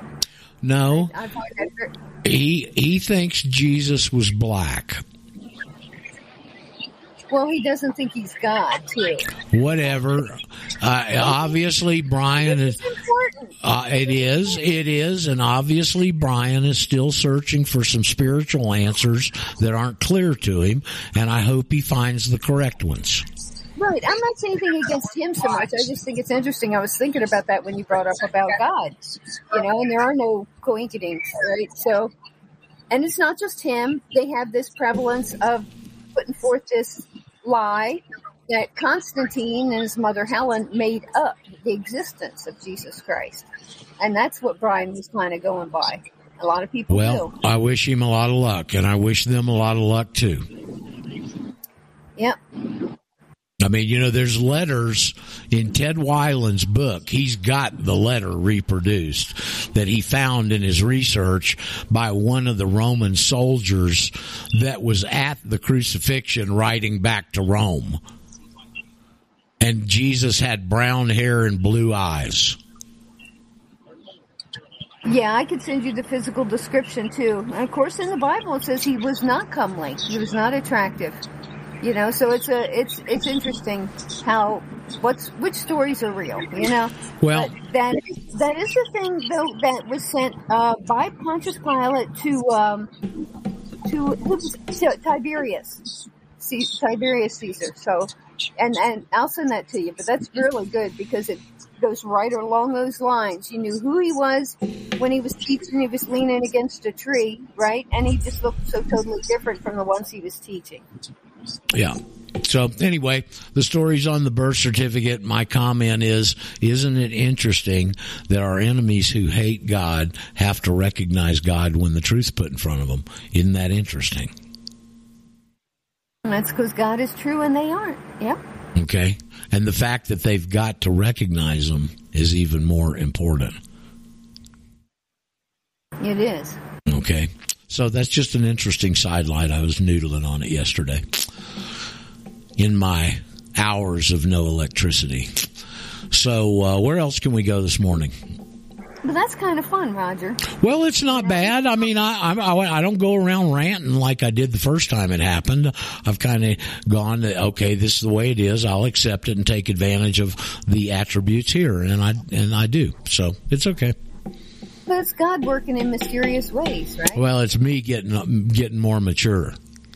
Right. And that's part of God working in mysterious ways too. But Roger needs a break. He's getting a break today. So uh, don't don't get enraged. Use the time profitably and productively, which I tried to do. So, uh, do we have any other uh, questions or comments right on these topics we've covered so far? I wanted to go into the fact that uh, where we are and the fact that we're pretty unorganized, okay? Really, and I'll be the first to admit that. But you got to understand where we've come from and the road we've traveled, okay? I mean, I couldn't get enough people that were interested in hearing the message to organize for years. So all I've been trying to do is just build a foundation that's strong. And now all of a sudden these situations have developed and now people are looking for the answers we've got. Okay. We don't, we're not organized to get it out there to them. We've just been a struggling little word of mouth deal. I can't get anybody's attention of any import to listen to us because of the nature of the information and the way they've constructed and implemented this and the other all the other things that are happening of great import that people are much more focused on and you've got to try and get their attention with some sort of a soundbite on this important information and then they have got to take all the other stuff that's circling around them that they're interested in watching and, and involved with and put that to the back burner and sit down for 30 or 45 minutes or an hour and listen to this with their undivided attention and it's just difficult, folks. I mean, you don't yeah. think so? You go out and start telling people about this and see for yourself. Yeah. Uh, Raj, I have I have a little something to add. We have a lot of new people here. We have an open platform where anybody can unmute at any time, and they often do. Now, if you find yourself being muted by a moderator, you are muted for a reason. There is a background noise coming from your channel and it's interfering with the current discussion. If you have something to say and you want to get in there, unmute before you say it. Okay? Yeah. Get Roger's attention, wait to be given the floor, and then the show can proceed. But if your mic is open and you get muted by a moderator, mm. you were mm. muted by a for a reason. So if you continually unmute yourself and the noise becomes a problem, you will simply just be removed from the room and then you can reconnect. You can call back. We have to have some semblance of order here. Otherwise, it turns into chaos. Yeah, we don't want chaos. We want it to be organized. To but, you know, with the limitations that we're on in this forum and the, the complexity of the information and the confusion it causes people, the main reason for the program is questions from people to get things that aren't clear cleared up. If we don't have people doing that, we'll go off in other directions in other areas. But that's the main reason for the program. And that's the reason the format has to be what it is. Okay. So we got limitations. We try and, and work through them and not to have confusion. And sometimes that happens, but we try and correct it. So listen, we do the best we can with what we got, folks. We do this on a shoestring. Would you rather me have to play commercials three, four times an hour so we can have money coming in to do all this stuff and operate it? Or would you rather us do it here, not charge you for anything and have an open forum where people can ask questions? Roger, okay. it's perfect the way you're doing it. Okay. Well, no we're doing the best we can. Okay. Another thing that you've I wanted to mention, me, Roger. You've ruined me. Sorry, Marka, go ahead. Oh, okay. Thank you, Lisa. Um, I just wanted to say, um, when people come on, if their headphones aren't working, I, I always appreciate when someone tells me it's not working. So, um, if we can get, you know, a good headphone set or ear or something that works so that you're clear. It doesn't interrupt the um, the show, well, and it, uh, Roger can respond. Here's the problem with all that ambient noise and stuff. I want people to concentrate, and I think they want to concentrate 100% on what the question is or the answer being given. And any of that ambient noise, if you got a bad telephone uh, connection or you don't have your headphones right or something like that, any of those distractions subconsciously distract people's minds away from what's being said. So the clearer you can connect and the better connection you can have, the better all that works. Lisa, what did you have to say?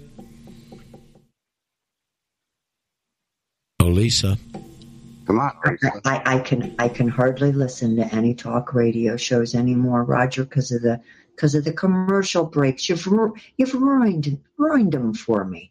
Yeah. Ha ha ha. Well, happy happy to do that. You see, here radio, like with Alex. Alex is trying to get commercials out so he can fund his operation with 80 plus employees. I can't even imagine having 80 employees and having to be responsible for them. Okay. But uh, this is structured specifically because we can literally put this on for pennies a month. Pennies Right. a month. And I'm not a regular radio people. Well, like RBN, ah. okay, or RBC as I call it now, or radio by committee. On RBC over there, they're having to pay people and upkeep and bills and all that other kind of stuff. So they got to play the commercials. This is structured so we don't have to do that. Right. We volunteer our, our- I can't get into some long explanation or some in-depth explanation on one of these complex subjects and then have a four minute spot break and then come back and say, Oh, remember this is where we were. Cause you lose people in that and people lose the thread. And that's the reason we don't do it. Roger, the reason I, I mentioned the connection was because it's being respectful and considerate to you and the other students learning here and listening. Well, the clear, the clearer it is, the more digital it is, the less of that is there, and the less of that that's there, the more people can concentrate on what's being said. Period. And we are here in the afternoons. The after show does go on. So if you're having trouble with your connection or your phone or your computer, or your tablet or your smartphone or whatever, just hang out after the show and we will help you debug what's wrong with your connection. Oh, we'll you make go. you sound as good as you can possibly That's right. sound. We've That's done right. it numerous times. Okay. And and Roger, in, in response to your comment about doing this literally for pennies, I don't know what planet you're living on. Probably Ecuadorian or something. And not that I'm complaining or anything like that, or looking for a pat on the back or an attaboy, but I've got uh, $24 in subscriptions for the conference room. I've got uh, $20 for internet Okay. connection. All I've got $50 for Spreaker streaming connection. Right. Um, and that- I'm not complaining. Well, a hundred And I'm not dollars, bragging. a hundred dollars, Paul, a hundred dollars compared to what RBN pays to stay on the air is peanuts. Okay. Well, RV, RVN is. I mean, is- well, is our that, our well, expenses are a server expense per month. Roger, the, the beautiful Right. thing about what we're doing is that we are all volunteering our time to help each other and get stronger and effective as a national. And see, and the reason is because you've been motivated by the information and you see a goal here. Okay. And people have got to be That's why I do it. attracted to this. You can't go out and beat people over the head with it. You can go out and plant seeds and see if they germinate, but you can't go, if people don't do it voluntarily, if you're not drawn to this, if you're not drawn to this like the moth to the flame, you're not going to do what it takes to educate yourself.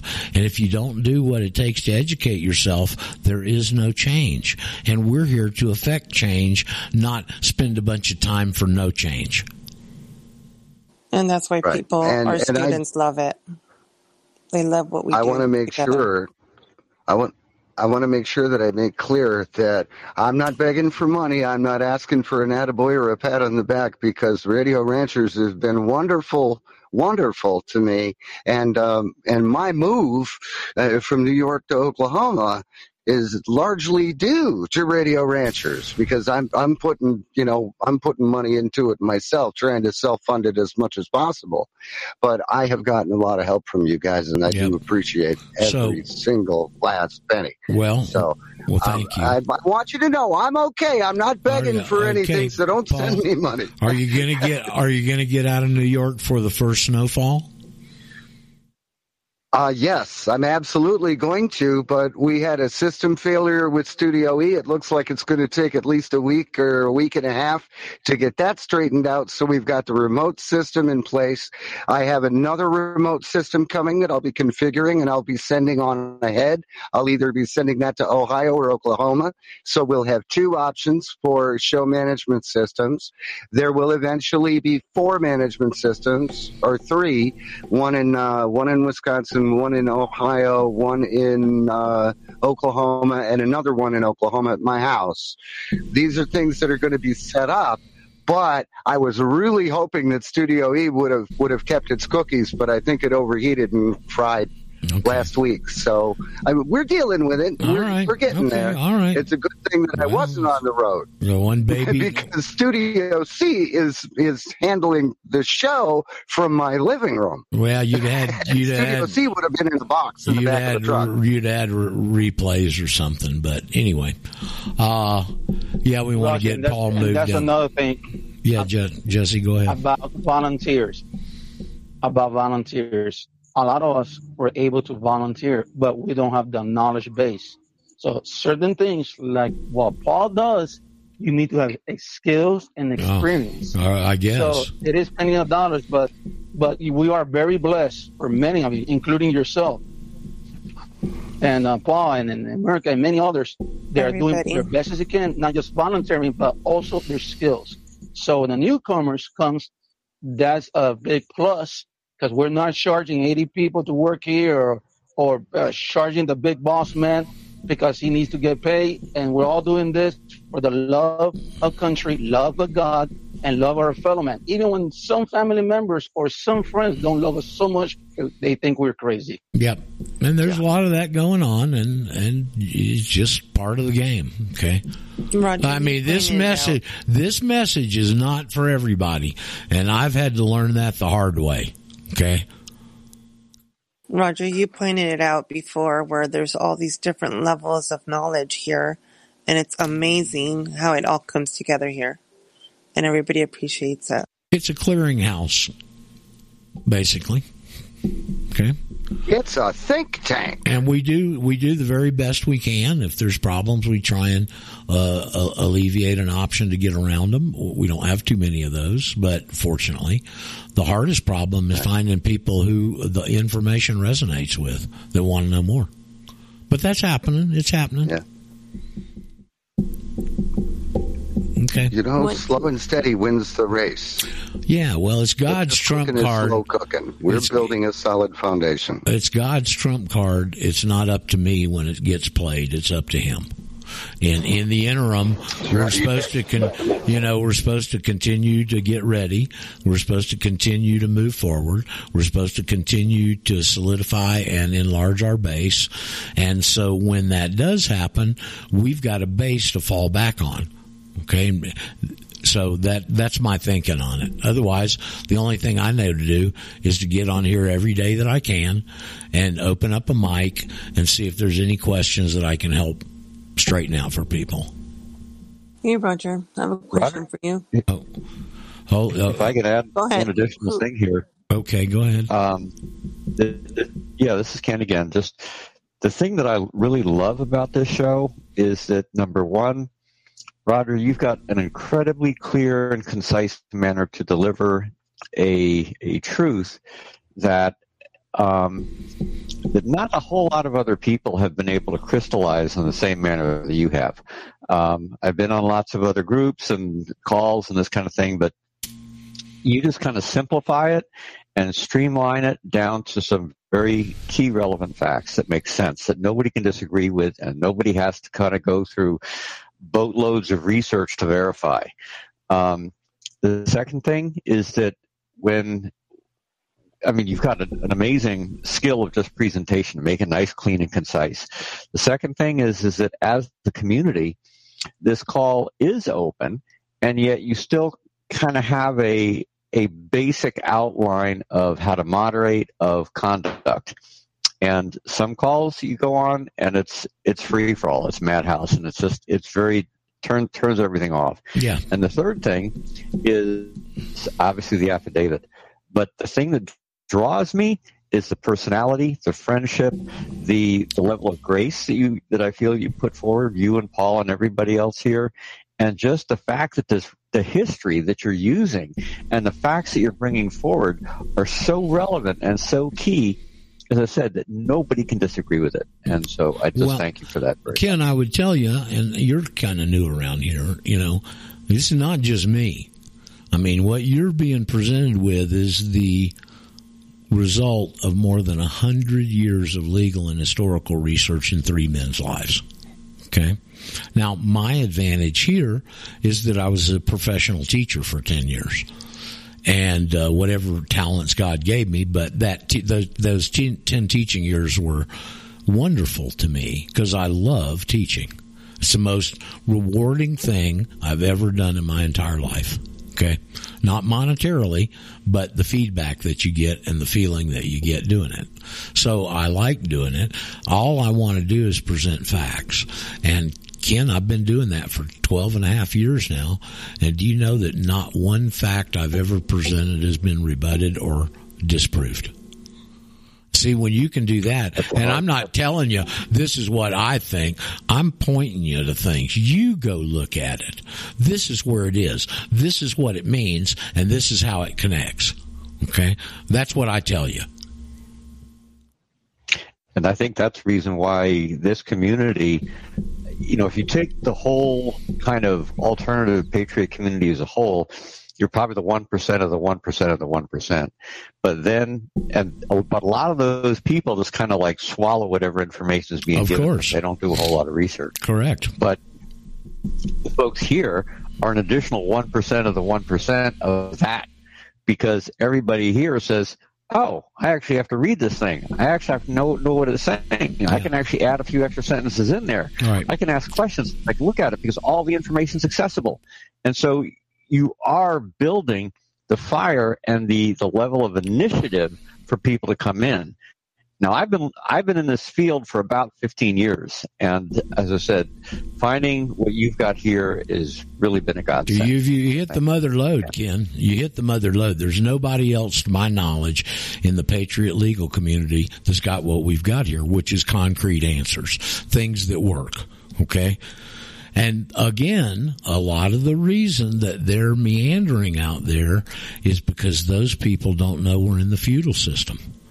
And this is what my teacher Glenn, that's still alive. I don't, you don't know too much about Glenn, do you? No. You ever heard of a guy named Roger Staubach? Sure. Glenn tutored him to the Heisman Trophy through Annapolis. Okay. That's a pretty good testament. when he when he got finished with his military commitment because he went to Annapolis he got out and he got extremely interested in game theory. So he studied game theory for a year and a half and then he went out professional gambling. And in 2 years he was barred from over 40 casinos from New Jersey throughout the Caribbean. Glenn is a real special guy. When he went to prison What is he for doing now? Oh, well, he's in his 80s and he's uh, very gotten very, very spiritual. Lives up in North Dakota and uh, studies and reads. He writes law cases. Uh, he's ex- he's the one. The book is what it is is because of Glenn. Uh, and uh, Glenn's an extremely talented writer, and he's become extremely experienced in legal process. Uh, when he was in prison uh, for nine and a half years, yeah, minimum security, northern Minnesota, up there somewhere. Uh, it's like Glenn said. He said the one thing if you go to prison that you don't want anybody to know is that you can write legal process. Because if they know, you'll have a line at your cell door, which is what happened to him. Okay. And he wrote a case for an inmate there and went to the Supreme Court and he won. Glenn has won a case at the Supreme Court as a jailhouse lawyer. Wow. Okay. So these are some of the people that have contributed to what you're being exposed to now. We all stand on the shoulders of giants, and none of us is doing this alone. And that will be the thing that allows us to succeed down the road. And see, my my hope is when I was their student, out of those twelve hundred students, they didn't know I was going to do anything with this. They had no idea. They didn't even have an idea about what we do now. Okay. And so my hope is that some of you will do the same thing is stand on my shoulders and expand this somehow. Okay. Exactly. I think the most important thing there is you give credit for the, all of those who have taught you and blessed you, and so that then the blessings carry through us and go forward. I mean, Ken, I honestly, and for many years, why was I tapped for this? Because obviously I was tapped for it. Okay. I'm the most unlikely of suspects to do this. Why? I don't know, but I tell you, now I can look back and see over the course of my lifetime how I was trained in a number of different areas to do this right now. Those 10 years of teaching. Hell, I would have never even wanted to be a teacher. It just fell in my lap and I needed a job. Okay and and and, and all, all, the public speaking I used to because I was a teacher and because I'd been on the air younger I didn't have any fear of speaking and so when we get into network marketing programs every you know the fear of public speaking with most people is stronger than the fear of death so I was always up speaking at some of these uh, different programs I was involved with, and it just gets to be where it's second nature. And now this comes along. Okay. But listen, man, I tried to give this away for years. Not only could I not get anybody to take it, I couldn't get anybody to understand it. So at some point, I came to the realization of, well, I guess it's me. Because if I don't do it, nobody else is going to do it. I know how important it is, and I'm going to do it. That's right. I think that's just the way things work. I look at myself and I say, I've gone through some horrendously crazy experiences.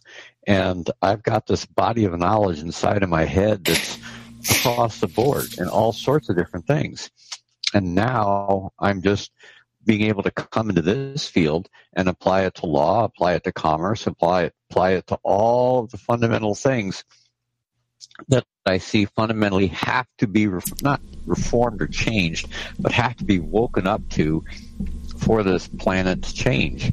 And my goal 20 years ago was give me the one thing that I've got to go do or that I've got to go learn that will really make a difference in this world. Now, 20 years ago, I thought it was technology then I thought it was organizations, and then I thought it was banking, and then I thought it was, you know, markets and economics, and then I thought it was something else and something else and something else. So now I come into this field and I said, "Oh my God, all these different things are totally related. They're all yep. integral parts." Yep. And but yet this is the core. This is the anchor. So then you take it and you run with it because it's easy because you've already got all the tools in your hands that you can work with. That's right. Roger, All you, you know, the, um, go ahead, Mark. I just wanted to say, you know, with the knowledge that's coming in, with uh, all our students taking command of the data that you're sharing and um, understanding it, taking it in, taking the time to absorb it, learn it, it makes a difference. Well, what, what what has made our group so strong and effective, and the students like Daryl and Paul has, you know, command of it. Um, Mer, everybody here, you know, um, I, appreciate everybody, you know, taking the time to do their part and, and learning and sharing their views on what we're learning so that everybody can be effective. Um, all new students coming in, they have a little bit of everything with with the group here. It's like you know, like you say, we're all on the same page. And that's and, super important. See, we can't build an organization if everybody isn't on the same page on the foundations. That's the problem with a lot of organizations. They're not on the same page. Okay. And that's why I stress this education thing. And I've come to realize the deeper I get into it, that that's the key thing here. We've got to re-educate people. You don't think so? Go, go talk to your court and present them with an affidavit and tell them they don't have any jurisdiction. See how they react. Okay, Right. we've got to re we've got to be the re-educators, and if we're going to re-educate, we've all got to have this stuff down pretty damn pat. That's why we concentrate on the foundation and the basics over and over and over. Ken, once one thing you'll learn, I think, as you go forward here, you can't hear these basics enough you can't hear them enough times because here's what's going on. From the last time you heard it to this time when you heard it, you've grown and you see different things in what's presented that you didn't see before. So and what's amazing, uh, Roger, is that your material is completely different to anybody else's. Anything that anybody has learned before, they'll come back and it's all corrected by learning your information. Because, you know, there's people coming in from other groups thinking they know a lot of information already. Here, well, been digging I'll for give- 20 years. I'll give you a good example. I saw Todd Callender and his research gal uh, interviewed yesterday over on Alex, uh, and I wanted to commend uh, commend Ann Vandersteel uh, because she's real good on the air. She got a lot of poise and she's very good. I just wish she knew what we knew. You know, oh, I'm a national. What does that do? I don't know. It's just I'm a national. I'm a state national, she says.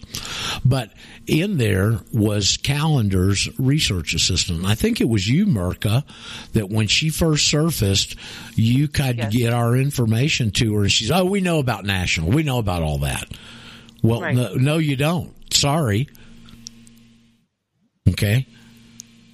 Nothing compared to anybody else's. And material is accurate. That's why I wonder when some of the new people come in and say, "Oh, I filed all my paperwork with the government." Well, Right. did You send it to the Secretary of Commerce instead of the Secretary Well, of State. Well, you haven't done it right. Or the Secretary of State of your state that sends it back and say we don't handle things like that, or all those other examples. See, you got to get if we're going to re-educate people, and that's even in the Patriot legal community, we've all got to know our stuff, don't we? Roger, I want to say too, when you had Glenn Ambort on, I'm so glad he came on because I had never heard him speak before. And for him to say that nine and a half years was the best experience of his life really tells you, you know, like you were saying, take what comes, right? And learn from it and use it.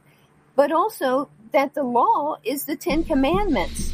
And that he said, remember the Sabbath day to keep it holy. Right. And I've been wanting to do this and and I started last week. I just don't turn on the computer from sunset Friday to sunset Saturday. Now different people have different challenges. His was he said people would, you know, call him up, say you want to go do this or that and he'd say, No, it's a Sabbath, you know. But to just take it calmly like that and the more you think about it, if you're breaking one of the commandments, the law, you're breaking them all. Yeah. Uh, this is for Ken and the newer students. Uh, I had Glenn on July the 4th. So you can go back in the archives and familiarize yourself with Glenn a little bit if you want. Uh, and the reason we did that was because that was the day John passed away.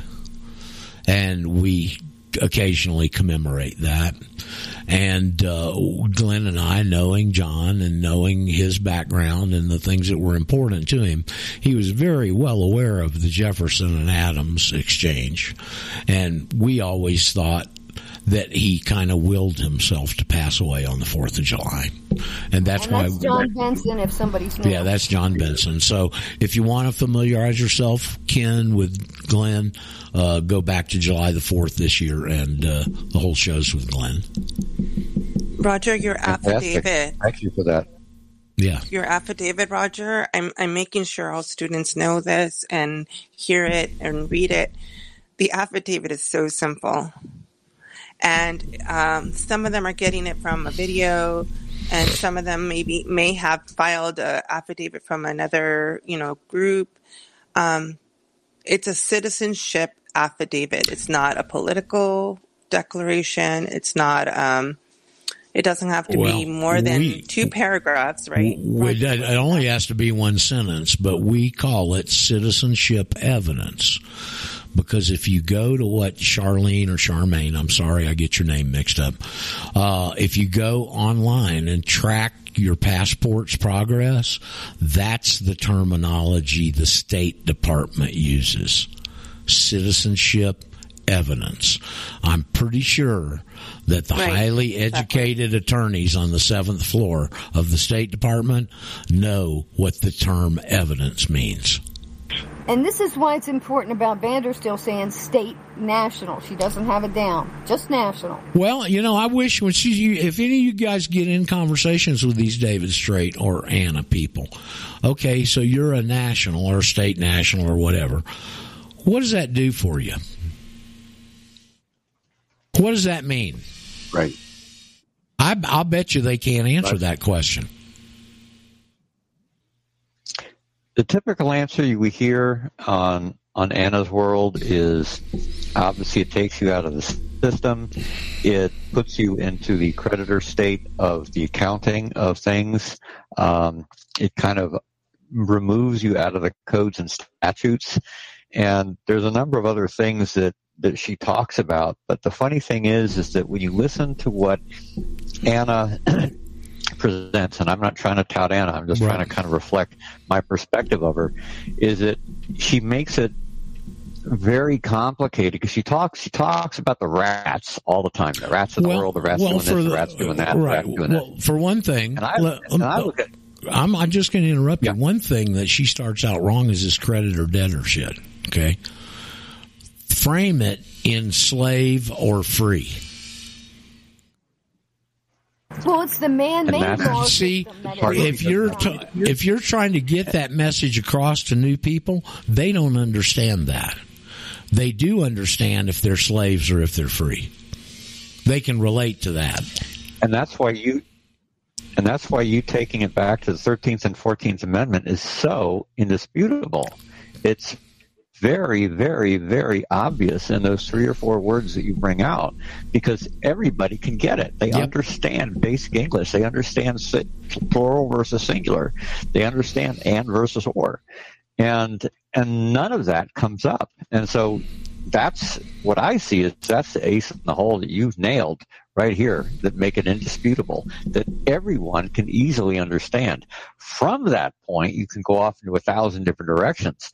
But until you get that rock solid core, you really don't understand it. That's exactly Anna goes correct. off in the three constitutions and the three federations and confederations and federation of states and before you know it, you know, your mind's trying to catalog these 94 different boxes of who the heck are we? And you come up with a zero, you get frustrated and you walk out. Right.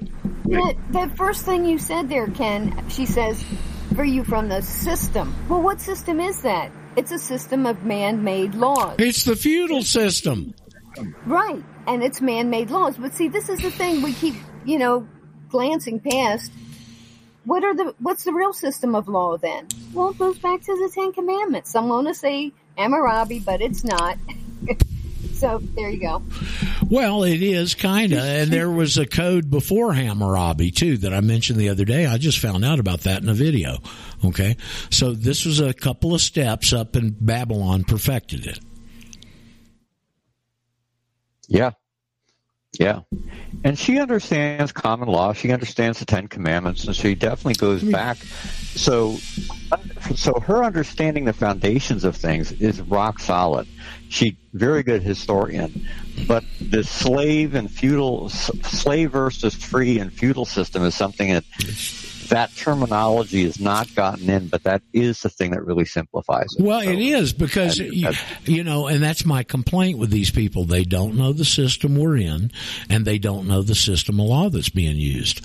How far are you going to get if you don't know those two things? How far accurately are you going to get? Well, you're not going to get very far. Okay. And Ken, like you said, all right, all your experiences, and we each have that. Well, Anna's experience when she was young, apparently she was picked upon for being a German. So she has that blockage about the lies told by Jews. That's fundamental. Well, I don't Roger. know. Yes. There is one more point that I would like to clarify. Seeing as we're talking about the difference between your take on what's happened and everybody else, and, and national versus state national, American national, U.S. national, this national, that national, there is one point of clarification. I don't care what Google says. Please don't. The David Straight that wrote the prologue to your book is, Is not the the same. David Straight that's doing the other thing. And my Two entirely different people. my my buddy my buddy David Straight would be absolutely abhorred to To know. keep it straight, the current one is David Lester Straight. Correct. And I don't know what my David Straight's middle name was. I asked his ex girlfriend and I didn't get an answer back. So anyway, those aren't the same. Unfortunately. Again, uh, how many people have the same name? Well, that's a pretty unusual name, David Straight, and here's two people with it. So, uh, anyway, and Ken, I know I told Ken, and but for people that didn't hear this, this information shouldn't even be out there right now. I mean, out of 300 million people that were exposed to John and Glenn, 300 plus million, 1,200 people participated. Out of those 1,200 who were, I've put a lot of thought into this over the years, most of those people were there because they had a tax problem. So they were there motivated by something negative. I didn't have a tax problem. I was there because I'd always known something was wrong and I was looking for a path and this was the path. And I think that's why I took it further, quite frankly, because after the raid, everybody else went away. All right. Roger, and another thing I wanted to point out that you've talked about on the show before is the only reason this is going to grow and the way it's going to grow is up to the people that are exact- receiving the message. Is exactly right. We can't force it down people's throats, folks. I've tried. It doesn't work. The only thing that's going to work if we're going to affect change is people know the information. The only people that are going to study and learn and get command of the informations are the ones that volunteer because they've got that burning desire for truth. Okay? I mean, you know, what I was thinking about yesterday, I was thinking about Ron Avery. Okay? And I was thinking, uh, this guy, I'm, I'm not dissing him. He did everything here. This is all his actions. Okay. He didn't want to listen. He's egotistical as hell. He wanted to prune for the first five minutes of the hour we had together, make sure his microphone and all his appearance was good for his video cast. And then he wouldn't listen to what I was saying. We had only a remainder left of an hour. I invited him over to my two hour show that I had back then and he agreed on air. And then the night of the two hour show, he didn't show up. But yet the board op called him and he answered. And then Dave got a hold of him who knows him and said, Oh, I just didn't want to argue with him. But yet he goes in and he tries to discern my information and he runs into non-citizen national and goes, Oh, well, he's wrong. This is American Samoans. Right there is somebody who's egotistical minded, in it for his own self, who is not a truth seeker and doesn't want to look into the truth when it's presented in front of him. Those are all things that Ron Avery showed us. There's a bunch of people like that out there, folks. We can't judge him though totally on just this one incident. No, no, I can, no, Mur, I'm going to judge him. He's a liar. He lied to an audience and then didn't show up. And he's not a truth seeker because he wasn't interested in finding it. He was interested in coming to Ron Avery's conclusions. That's ego. That's ego, Mur. I'm Roger. saying he's had a lot of experience with law and such, and uh, Well, he says he does. He didn't even know what a water baby was, Mur, when I asked him. But Roger, Roger, the thing is, this is what you said before. This is what, what we talked about.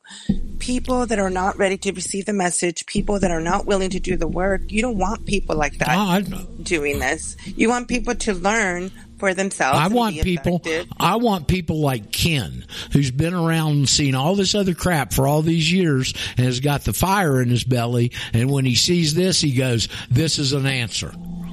It's concrete. I can check it. I can see it. They recognize it. This is an answer."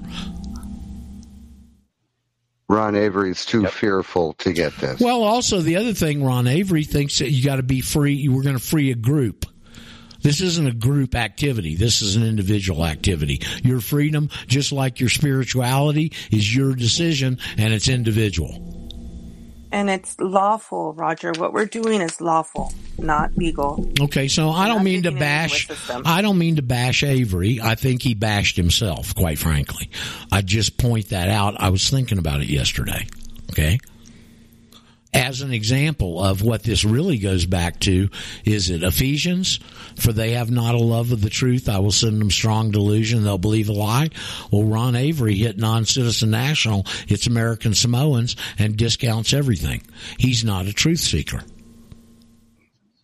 it's a trick. We always use it. Okay.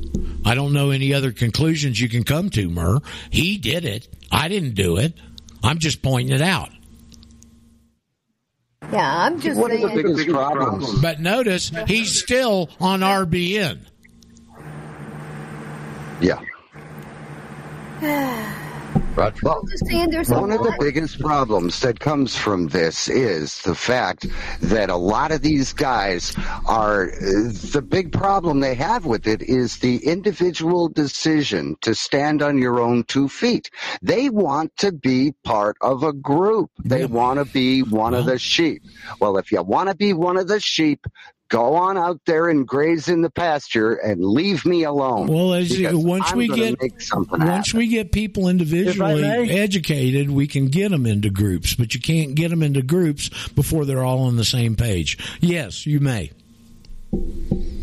Yeah, and you got to give credit where credit's due. He does have some good points, but I wish you would have discussed that more often. But you got to admit, he gives Steve Elkin some credibility, you know? I guess. Okay. All I know is he's not a truth seeker. He lied to me and his audience, and then he lied to the board operator. He's he's also a liar himself. He did it. I didn't do it. I was trying to teach and educate the guy. Okay.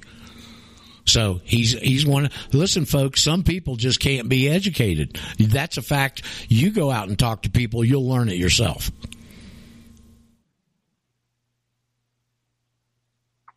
Okay, we're right at the end of the One program. you said that Roger, was. Go ahead, Ken. Oh, I was just going to compliment you on saying accuracy, because when we think about informational accuracy, accuracy is always defined by what is not accurate, yep. and that there's no ultimate answer for accuracy. So every time you clarify something, you become a little bit more specific. That improves the message, and that is a growing and evolving thing.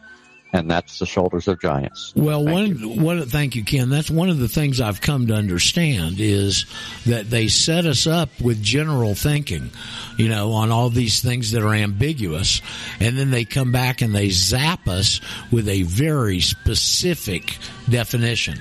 So you've got to get specific in your thinking, and that involves starting to use the right words, like currency instead of money citizen of the United States of America instead of citizen of the United States because the words we use create a reality, don't they? People are waking Absolutely. up, Roger. Okay. And if you're not using the right words, you're throwing people into that general field. But if you use the right words in conversations, you shock them because they're not used to that word being used correctly and you create a reality. Yep. You catch them in their own game. Great show. So uh, yeah, we got some good ground covered today. I want to thank all the new folks. Ken, good to see you back again, uh, and uh, Charlene or Charmaine and uh, Curtis also. So we just look. You eat an elephant one bite at a time, and that's what we're trying to do. And we take the bite that's sitting out there on the plate for us and try and get people straight in their thinking. When we get a bunch of people straight in their thinking, we can have some powerful organization and groups. But until you get that first part, you're not going to get the second part. I'll see y'all tomorrow.